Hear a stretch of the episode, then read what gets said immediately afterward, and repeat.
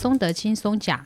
今天我们还是来讲我们的难搞的另一半系列，有请我们的临床心理师潘金佳为我们讲：家有自恋大总裁，怎么跟对方好好相处呢？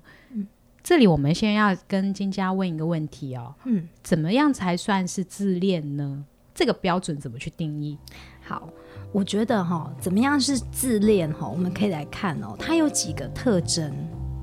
因为一般人都觉得说，这个自恋型的人格特质，我们讲的自恋大总裁是自恋型人格特质。嗯，好，它有几个呃十个特征。第一个特征是，你有没有发现你在跟对方讲话的时候，你的想法其实不是很重要？对，经常没办法插话，跟被打断，对，也不知道在急什么。对，就是那种你你已经把那个摘要都讲出来，那我们细部来讲。你说你的 Sorry 不会不会，你的想法，我们的想法很难被听到哈，这是第一个特征，就是他们很爱讲自己的事，而且他不会想跟你俩双向沟通。对，就是他才是主角啦，麦克风永远在他手上。哎、欸，但是不好意思哦、但是这个问题，我觉得一般情侣上面都会有吧，就是大家都会觉得说，哎、欸，你都不听我讲话，怎么怎么样？但是我们怎么样才把它定为自恋这个等级呢？这个是很好的。很好的问题哦，他还是不一样。我们想要被在一般的情侣当中，我们想要另外一半听我们讲话，是因为这个人平常就很少听我们说话。当我们被听到之后，我们会停下来。可是自恋型的伴侣他不会，他会一直讲个不停，一直讲个不停，完全没有卡点。然后所以甚至哦，你提你在跟他聊天的时候，你讲你的想法，他都会觉得你是在反驳他，在纠正他，他会很不舒服的。只针对另一半吗？还是他对每个人都会？他对每个人，但是因为我们是锁定在另一半。OK，今天我们是另一半系列，所以那我们就只讲另一半。对，那在这个状况是比较发生在老婆身上、老公身上，还是男朋友、女朋友呢？嗯，其呃，我觉得都有，因为一般人都说，哎、欸，这种自恋型的特质的人，到底是男生多还是女生多？对，其实呃，目前哈，以前大家都说男生比较多。嗯，好。那当然跟这个男生的个性、社会文化因素有关。比如说男生他就是一个比较会表达、讨论，对，好，或者是呃的一个特质。可是女生比较不会，女生会慢慢对，比较那不会。可是近期的研究发现，其实这个分析的数据是有这，以前都是五十到七十趴的男生会自恋、自恋型人格特质，可是现在这个是被推翻的。嗯，好。那我想讲一下，就是说我们在那个自恋型人格特质身上，他们有一个就是你不能打断他沟通，不能，因为这是最重要的一个点吗？对，他他随时都可以把焦点很迅速的拉回在自己身上。OK，你应该有，就是我我觉得身旁有伴侣，如果你你的伴侣他真的就是一个自恋的自恋的人，你应该会多少有感觉，他其实对你没什么兴趣，他你你讲的内容他其实是很少的，很少有参与的感觉。OK，好，然后第三个特性就是他是一个规则破坏者。那这个东西哈怎么说？就是他跟反社会型人格特质不一样，自恋型人格特质他破坏规则是因为他想想要跟人家与众不同。哎，那我想问，这个规则是他定的吗？呃，没有，他不是他定的，他是呃一般我们普罗大众的规则。比如说他可能会插队，嗯，然后他可能说呃跟你约他很常爽约，好、哦，然后或者是他偶尔会违反交通规则。OK，好，那为什么他？因为他他觉得他自己与众不同，哦、他不需要被框架在这个规则里面。那我们讲他跟反社会型人格特质不一样，是反社会型人格特质他没有道德感，但自恋型人格特质人他们还是有道德感的，还是有道德感。那听起来没有那么可怕吗？他没有啦，但是就是你会可以有一些些呃征兆，你会可以闻得出他是这种味道的人。啊、那我接下来讲的就是他们还有一种特性，就是他会有一个错误的自我投射。比如说他他会用哪些事情哈？他会用外在的东西，嗯，比如说呃，他会让人家第一眼看到他是被他吸引，会觉得他很好的。对。他可能是穿的非常的体面，而且是名牌，嗯，哦，然后或者是说他在社交场合，他是一眼就让人家觉得哇，他好吸引人哦，那种有一个社交魅力在，或者他吃东西、喝东西、用的东西都是要最好的。对，好，或者就是很浮夸的外表来掩饰他内里的那种自恋嘛。对，但是呃，相对来讲很在意自己外表，就是你看这个人打扮的很漂亮。正常来讲，他们都是跟自恋应该是画上等号的。嗯，还有一种叫戏剧性，这是有我们以后戏剧性对戏剧型的人格特质。但是这个是我们以后会谈。我们讲自恋型人格特质的原因，是因为他们一直认为这个东西它就是与众不同，它就是适合配在我身上。这是自恋型人格特质的人。嗯、那我们刚刚讲戏剧型人格特质的人，比较像是我用这个东西当媒介，让人家见到我。他自己知道吗？他知道，他自己知道，他知道。然后我们讲自恋型人格特质的人，他们还有一个特质，就是他们的专业或学业成就很厉害的时候，这个也会变成他告诉别人、证明他自己很棒的媒介。嗯嗯。好、哦，所以，但是你会发现哦，他们的这种我们讲优秀的状态很长，他们会用一个很夸大的方式去表达，很不自然。嗯。哦。为什么？因为他们想要用这种方式去，他们内在里面有个小小的黑暗面，是他们其实不完美的。对，所以他需要这些外在来加分，来去呃告诉别人，去证明给别人看。嗯，好，嗯，那再来有一个特质，就是他们一直都会希望别人给他们特殊的待遇，像 VIP 一样。嗯，好，这一点好像很真的很常。发现对自恋型的人格特质的伴侣，他们都是要的多，特殊的权利要要的多，要的多。那他跟占占小那个我们讲贪小便宜是不一样的哦。他们为什么会这么想哦？他们不是付不起钱，付不出成本，他只是觉得他比较特别，他需要被特殊的对待。嗯，OK，好。那另外呃，我要讲下一个特质就是，我们说他们其实他们是会。像魔术师一样，像魔术师一样。为什么说他像魔术师？就是魔术师给我们的感觉是什么？他会在你面前变一个把戏，嗯，然后你会被他吸引。当呃秀表演结束，他就会消失了。那自恋型人格特质，他们都会这样。当他对你有兴趣，他是真的会呃对你的很投入，包括感情也是。嗯嗯嗯。为什么？因为他在你身上看到你可以满足他的一些需求。对。好，所以当他对你没有兴趣的时候，你会发现他离你。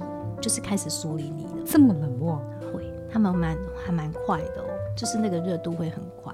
那他们就是消失，就是说拜拜的意思吗？嗯、会，可能连拜拜都不会讲，就就是面临就是分分手嘛。嗯、呃，有可能在婚姻里面会直接离婚吗？是不会，因为他们还有婚姻婚姻的约束。哎，婚姻也是一个门面哦，所以反而婚姻里面他们会撑着，啊、只是他你就会发现他有点冷淡。婚姻里面只是他们的一个社会地位的标配，这个是一个面子问题。OK，那还有我们很一般人会很常听到叫做自大，嗯，好、哦，那我们讲自大，你可能很多人就很有感觉，因为他们很觉得自己是很特殊的，甚至他们如果说，呃，我记得有一之前，呃，有一些。呃，演艺圈有一些艺人，他们就是有一些媒体说，哦，他们是什么什么的后代之类的，哈、哦，好，贵族血统，对，贵族贵族血统，对，好，所以他会觉得说，他一定要在他身上贴上一个特殊的身份，嗯，让别人知道他真的是不一样，嗯、而且这个社会没有他们不行，OK，好，就是说，呃，可能他们会觉得说，他们的贡献是很重要的，他们在你的生命当中占有重要的角色。嗯，所以你会发现他他的那个膨胀自己的自尊心那一块超大。嗯，问就是他这么膨胀、嗯、这么移花嗯的状况下，嗯、那他会有低潮期吗？有，他们也会有。他们其实这个低潮一般人看不出来，对，你看得到都是他有一些手段的。好，啊、就是说他也是有负向情绪，比如说他可能今天心情不好的时候，他要的是什么？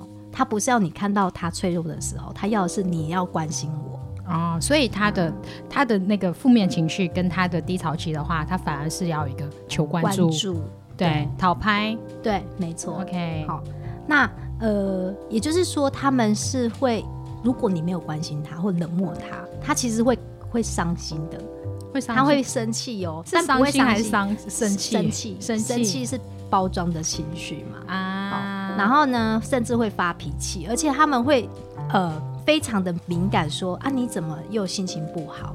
这个对他们来讲是一个批评啊，哦、对，所以还不能批判他们，你怎么心情不好？这句话是禁忌，是不是？是，没错。然后我我必须讲，在讲负向情绪这一块，对他们来讲，有时候我们刚刚说是他自己有负向情绪，对不对？嗯，嗯嗯。但有时候他的负向情绪是会发泄出来。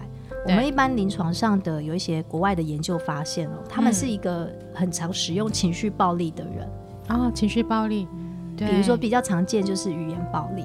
为什么他会用讲的？会念你，会批评你，会嘲笑你，会让你觉得说你你好像没有我厉害。对，好。那所以他用这样的一个过程来让自己变得比较好，这个是他们常做的行为。嗯嗯，了解。呃，最后有一个特质是他会去操弄。我们讲操弄是看起来好像这是一个很邪恶的词，其实你可以看到，就是我们在电视上会常会看到有一些那种呃光鲜亮丽的有地位的社会人士，对，精英，他会用呃我们讲川普好了。哦，川普跟太太的婚姻，对不对？对，大家以为他们两个婚姻美满，结果在川普一下台之后，才发现他们两个是有签约关系的。他们其实婚姻是不是和谐的？所以川普就是典型的自恋型人格，很明显。然后他就是他他今天主题的中心，对不对？对，他要营造一个形象给大家看，啊，所以这个就是他的操弄嘛。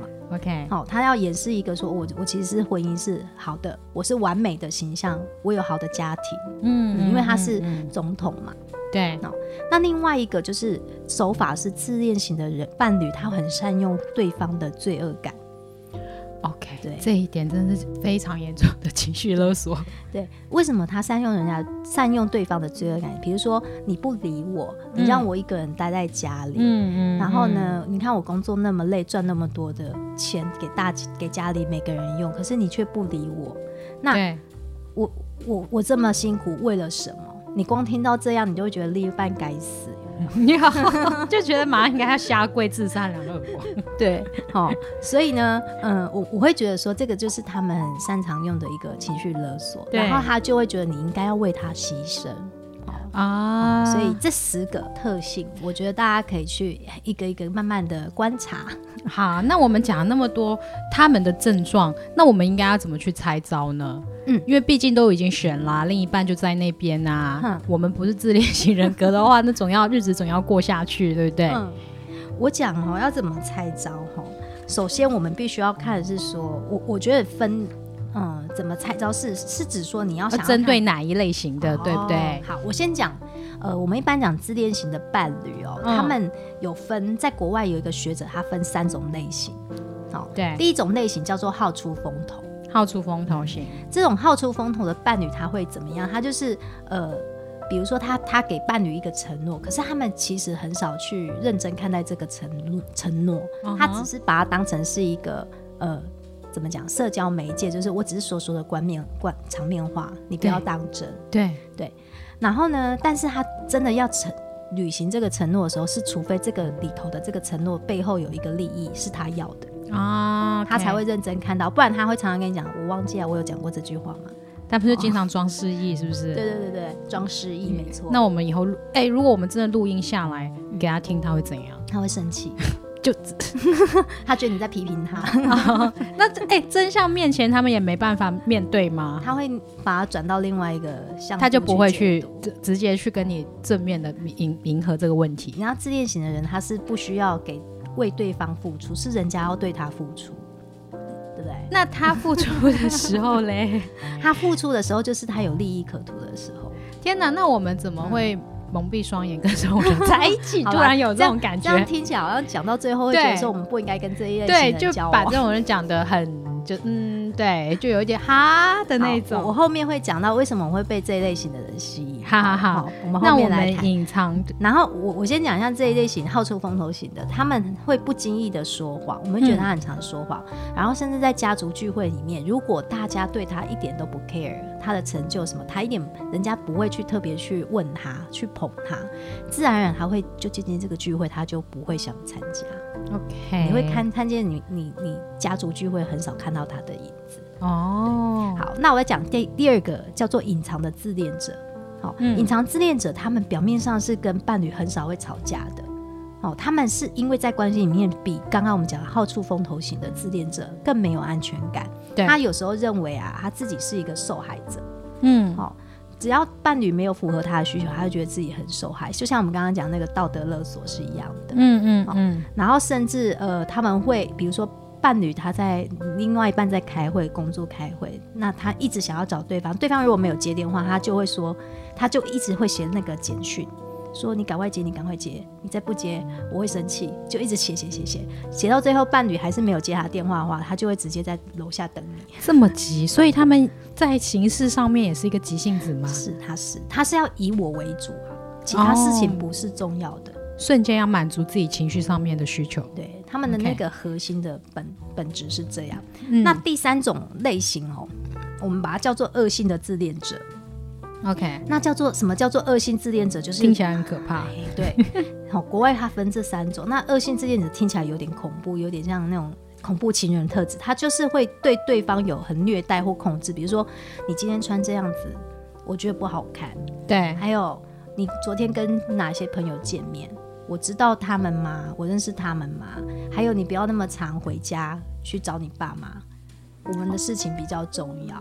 那这些真的是他们很像恐怖情人呢、欸？他们就是控制控制部分很强嘛。对。那为什么？你看他，我们刚刚举这三个例子代表什么？他觉得这三个东西是你要征求他同意才能做的。哦。